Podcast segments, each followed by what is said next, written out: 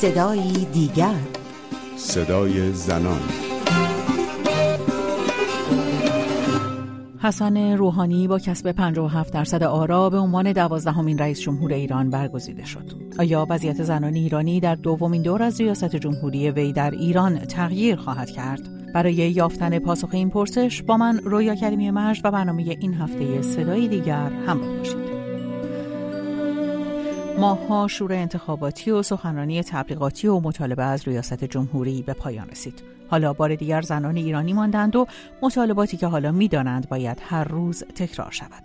فرنوش امیرشاهی، روزنامه‌نگار ساکن پراگ، می‌گوید زنان ایرانی این بار از فرصت خود به خوبی استفاده کردند. خب ما آماری نداریم که بتونیم در مورد این موضوع نظر بدیم. هیچ آماری از این که مشارکت زنان در این انتخابات چقدر بوده وجود نداره و اعلام هم نمیشه.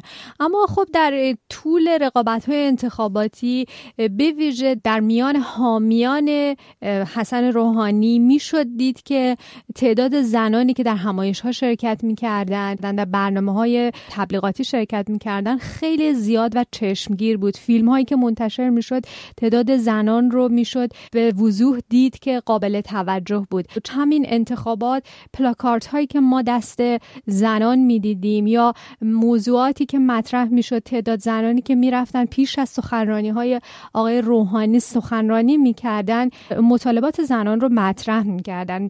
حتی میشد دید که در دست بسیاری از زنانی که از بدنه جامعه بودن پلاکارت های در دست داشتن که جزئی تر مطالبات رو نوشتن بود، از اینکه ورود به استادیوم شرایطش فراهم شه، از اینکه شغل براشون ایجاد شه، این نابرابری که وجود داره در در واقع اختصاص شغل ها به زن ها و مرد ها برطرفش رفع بشه، همه اینها مطرح بود. در روزهای منتهی به برگزاری انتخابات ریاست جمهوری وعده های مختلفی به زنان ایرانی داده شد، از عدالت جنسیتی تا اختصاص کرسی های وزارت به زنان، از تغییر قوانین مدنی تا تأمین شغل برای زنان تحصیل کرده. اما آنگونه که سوده راد، فعال برابری طلب ساکن فرانسه، میگوید بررسی پیشینه عملکرد دولت حسن روحانی تصویری دیگر را به ما نشان میدهد. ورود زنان به استادیوم هنوز هم زیر علامت سؤاله. حق خروج زنان از کشور بدون اجازه نامه همسرشون هنوز هم نمیدونیم به کجا رسیدیم. موضوع تنظیم خانواده که دیگه اصلا در, در موردش کار عملی انجام نمیشه. اما همه این موضوعات موضوعات رسانه‌ای شدن و آنها میتونن بگن به دلیل وجود معاونت زنان در این دولت. درسته که معاونت زنان به اندازه کافی نتونسته مطالبات زنان رو برآورده بکنه و به اندازه کافی نتونسته عملگرا باشه، اما وجودش طبیعتاً بد نیست.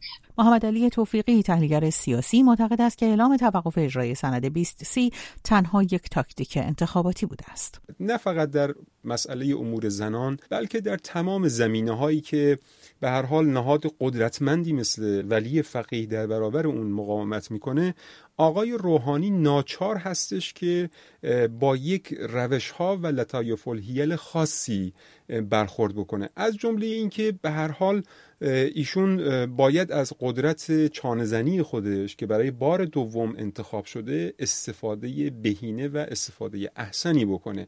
به هر حال آقای روحانی بار دوم با هفت درصد افزایش رأی مواجه بوده و قرار نیست بار سومی هم در انتخابات شرکت بکنه. با این دیدگاه من تصور میکنم که آقای روحانی ناچار هستش اگر میخواد سرمایه اجتماعی که مردم با اعتماد مجدد به ایشون در اختیارشون قرار دادن این سرمایه اجتماعی کاهش پیدا نکنه و در جامعه ما به نسل‌های دیگه انتقال پیدا بکنه، حتما باید در این زمینه اقداماتی انجام بده. شنونده ی برنامه صدای دیگر هستید. من رویا کریمی مجد میزبان شما هستم در برنامه‌ای که این بار به موضوع دولت دوازدهم و زنان می‌پردازد.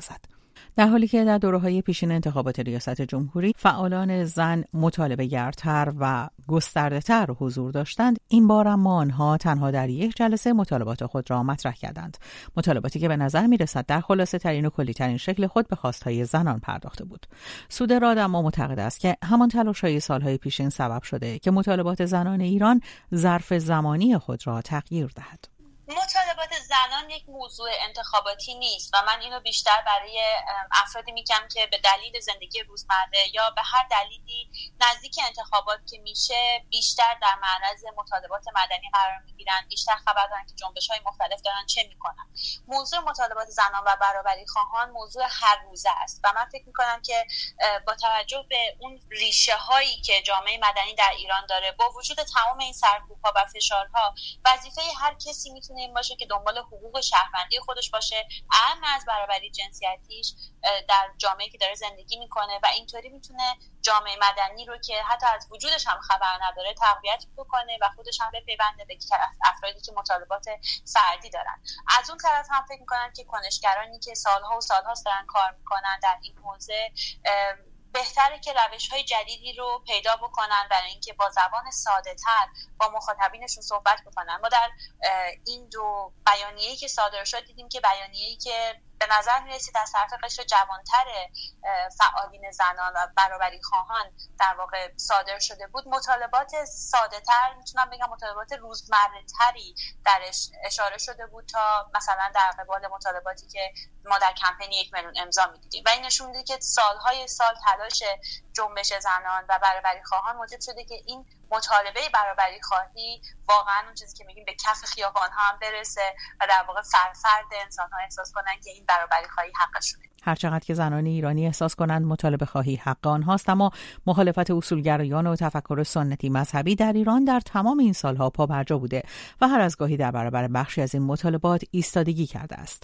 از محمد علی توفیقی میپرسم که آیا حسن روحانی خواهد توانست تغییری در این روند ایجاد کند؟ من البته امیدوارم که حتما تحولات و تغییرات ایجاد بشه، اما با توجه به اینکه موانعی که بر سر راه توسعه امور زنان و ایجاد برابری در زمینه‌های مختلف وجود داره، برمیگرده به اشکالات ساختاری که هم در نظام حقوقی جمهوری اسلامی وجود داره و از اون فراتر منشأ بخش عمده‌ای از این نابرابری‌ها برمیگرده به امور مذهبی و مسائلی که گاهن از نگاه در واقع مفسران دین یک جنبه فراانسانی پیدا میکنه. خب خیلی من راست رو بخواید در این زمینه خوشبین نیستم، گرچه خب در دور اول هم آقای روحانی وعده هایی دادن که عملا از عهده‌اش بر نیومدن، مثل ایجاد وزارت زنان، و این هم البته به نظر من باز برمیگرده به اون ساختار مرد سالار جامعه ما.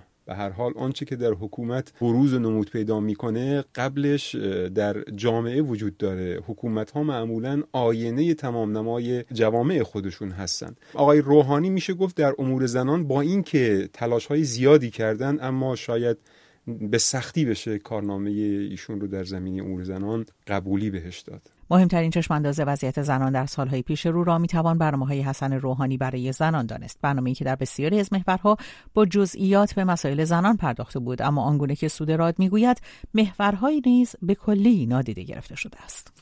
برنامه‌ای که آقای روحانی در حوزه زنان اعلام کردن برنامه خیلی شسته رفته بود، محورهای مختلفی داشت که از هم جدا شده بودن، به ورزش زنان میپرداخت، به موضوع سلامتشون، توانمندی اقتصادیشون و همونطور که بیشتر گفتن تقویت معاونت زنان و تفکیک شرح وظایف زنان و خانواده. اما واقعیت اینه که نقش زنان در خانواده و نگاه ذات‌گرایانه به خانواده حضور داشت، هرچند که در مورد شایسته سالاری از طریق توانمندسازی زنان صحبت می‌شد. جای خالی تنظیم خانواده و حق دسترسی زنان برای کنترل در واقع بارداری خودشون و به هر حال سلامتی جنسی خودشون که حق مالکیت بر بدن خودشون هست، جای خالی بسیار بزرگی در این برنامه. میتونم بگم که اون چیزی که در این برنامه اومده خیلی چشمانداز روشن‌تریه نسبت به جایی که ما اینجا ایستادیم، اما وظیفه ماست که ما بتونیم این دستاوردها رو پایش بکنیم، ببینیم به کجا داره پیش میره، به کجا داره میرسه و اگر کاری از ما برمیاد برای بهبود روند رسیدن به اون آرمان‌هایی که حداقل وضعیت زندگی زنان و هم مردان رو در جامعه بهتر می‌کنه، دریغ نکنیم. به پایان برنامه این هفته صدای دیگر رسیدیم. در هفته آینده باز هم دولت حسن روحانی و مطالبات زنان خواهیم پرداخت. شما هم میتونید نظراتتون رو با ما در میون بگذارید. زن ات رادیو فردا دات کام آدرس ایمیل ماست. به صفحه فیسبوک ما هم سر بزنید. تا هفته دیگر و صدای دیگر، پاینده باشید و شادمان.